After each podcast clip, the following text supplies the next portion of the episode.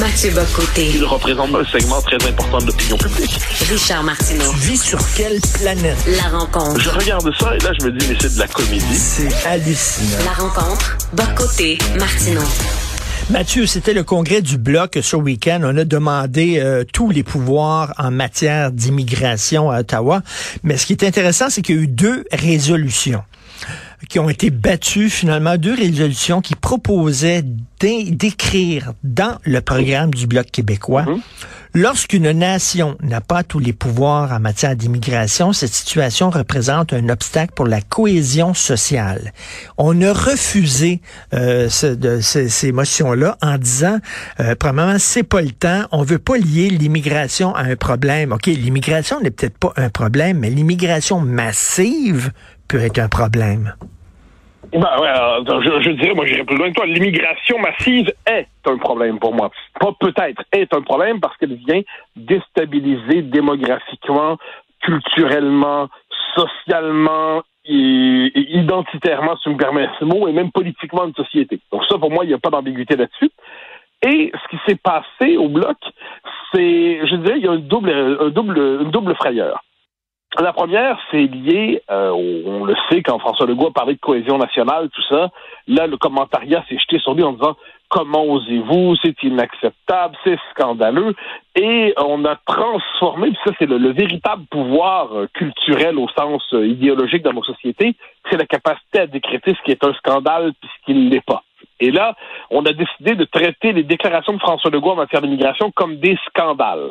Et puisque les hommes politiques en général se regardent entre eux et veulent à tout prix euh, éviter de voir les, les médias leur tomber dessus, il y a euh, donc ben, on, fuit, on fuit ce mot, et puis on parlera pas de cohésion sociale, de cohésion nationale, en, en espérant par là justement éviter que la, le troupeau médiatique leur tombe dessus. Il y a un autre élément là-dedans qui n'est pas sans lien avec, euh, on pourrait dire, euh, les, les travers du souverainisme progressiste. Alors, ce, ce- ce souverainisme, j'en- j'entends pas par là le progressisme au sens historique jusqu'à 95, mais le souverainisme post-1995, j'ai consacré mon premier livre à cette question-là, puis une bonne partie du deuxième en 2007 et 2012. C'est un souverainisme qui veut montrer patte blanche en matière, euh, euh, justement, de tout ce qui touche à, à- à l'idéologie diversitaire. Donc, il a toujours peur de se faire traiter de raciste, de, Hmm. de xénophobe, de fermé. Et puis, quelquefois, on trouve aussi chez ces souverainistes-là des gens tendance QS, euh, parce qu'à l'époque, tous ces gens étaient dans le même parti, mais ensuite, euh, la tendance QS, qui est présente quand même un peu au bloc, pas, beaucoup, hein, mais un peu quand même, euh, qui consiste à, finalement toujours avoir c'est- que le- le- la souveraineté ne devrait pas être nationale ou identitaire, elle doit être social-démocrate, social-progressiste, et ainsi de suite. Et pour eux, penser que l'immigration puisse être un problème, eh bien, c'est déjà une forme de, de on heurte un tabou idéologique, puis ils sont pris de frayeur devant cela. Le problème, c'est que lorsque le bloc décide de commenter, de- de- d'agir ici, il refuse de nommer une réalité toute simple. C'est qu'objectivement, une nation, prenons le cas de Roxham, mais pas seulement, prenons le cas du regroupement familial, prenons le cas de l'immigration euh, anglophone, eh une nation, le Québec, ne contrôle pas son immigration, mais qu'est-ce que ça faisait avec Roxham? Ça fait des problèmes à Montréal, qu'on va le voir encore plus cet été, des problèmes de tension qui, peuvent être des tensions qui peuvent être assez réelles. Ça fait des problèmes de logement, ça fait des problèmes dans le système scolaire. Pour la langue, ça fait des problèmes d'anglicisation. Et tout ça fragilise la cohésion nationale. Mais puisque l'empire du politiquement correct domine toujours, même si de temps en temps il lui arrive de recevoir un coup de canif, eh bien l'empire du politiquement correct a ramené les bloquistes à l'ordre en leur disant n'allez pas trop loin les enfants. Euh, c'est ça, ils ont, ils ils ont dit ah c'est pas le temps d'associer euh, immigration à problème. Euh, euh, pourtant, écoute, euh, pourtant j'ai lu moi il y a quelque temps dans l'actualité euh, un texte de Pierre Fortin, l'économiste Pierre Fortin. euh, puis on s'entend Pierre Fortin, c'est pas quelqu'un d'extrême droite là, absolument pas.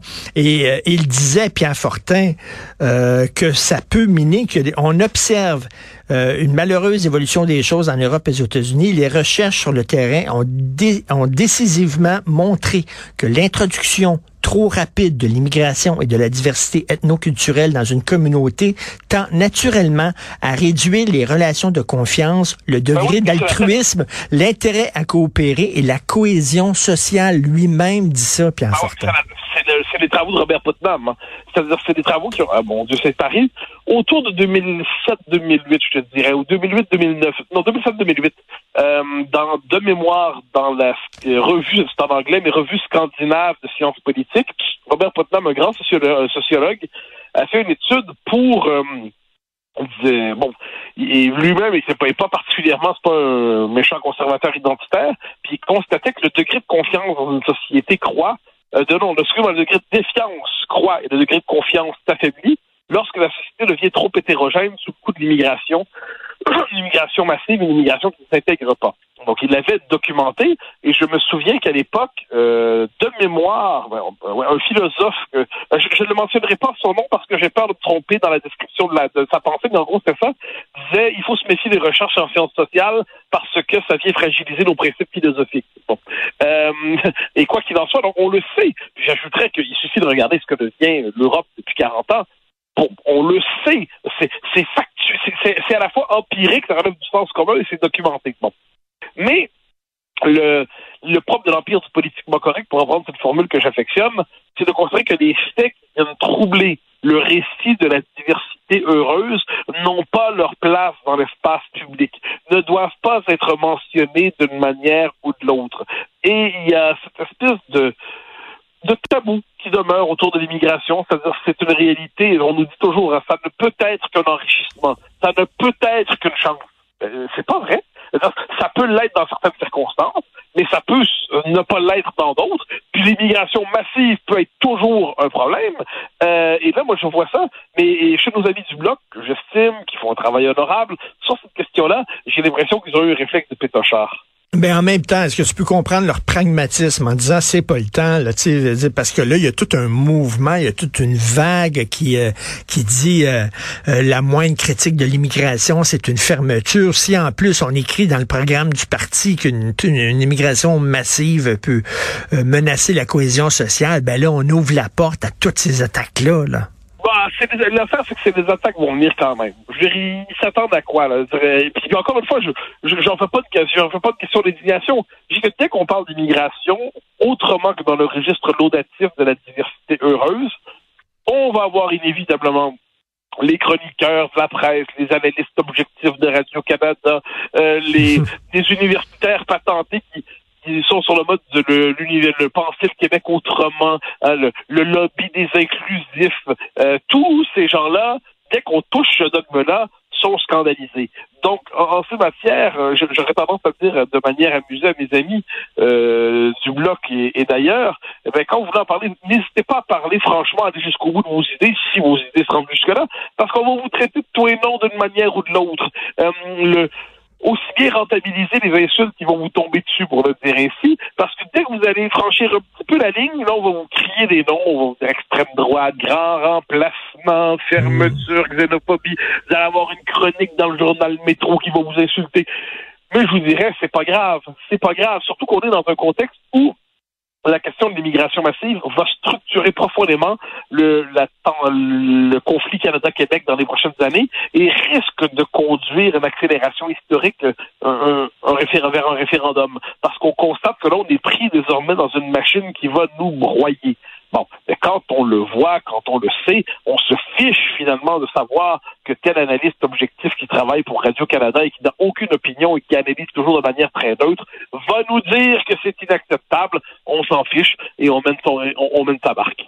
Est-ce qu'on est en retard au Canada? C'est-à-dire que tu le dis toi-même euh, à quelques reprises euh, dans nos discussions, euh, Mathieu, en France, à un moment donné, la question de l'immigration, c'était effectivement le, le, le monopole de la droite qui en parlait.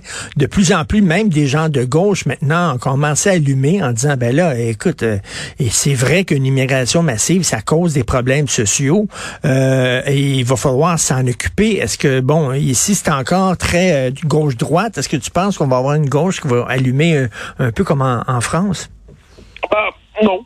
Euh, fait, ça dépend, ça dépend. Au Canada anglais, non. Au Canada anglais, ils sont pris là-dedans. C'est une, euh, ils sont emportés dans une lubie, puis je les vois pas en sortir.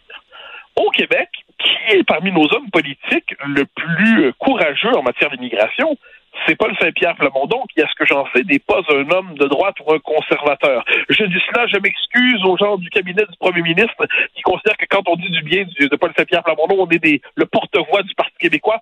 C'est pas le cas, les gars. Je dis souvent du bien des gens de la CAC aussi, et je suis pas un porte-voix des caquistes à ce moment-là non plus. On est simplement capable de distribuer les bons et les mauvais points aux gens sans avoir une carte de membre pour autant parenthèse fermée, je pense que Paul Saint-Pierre Plamondon a une vision assez scandinave là-dessus, euh, assez proche du Danemark. D'ailleurs, c'est un pays qu'il connaît bien, il parle la langue. Aujourd'hui, c'est quoi le pays en Europe qui, qui représente euh, les politiques les plus audacieuses en matière d'immigration? C'est le Danemark. Le Danemark est une social-démocratie historique qui est commandée aujourd'hui par un parti social-démocrate et ils vont beaucoup plus loin que bien des pays dits de droite, entre guillemets au Québec, je pense que euh, Paul Saint-Pierre Plamondon est à peu près celui qui va le plus loin.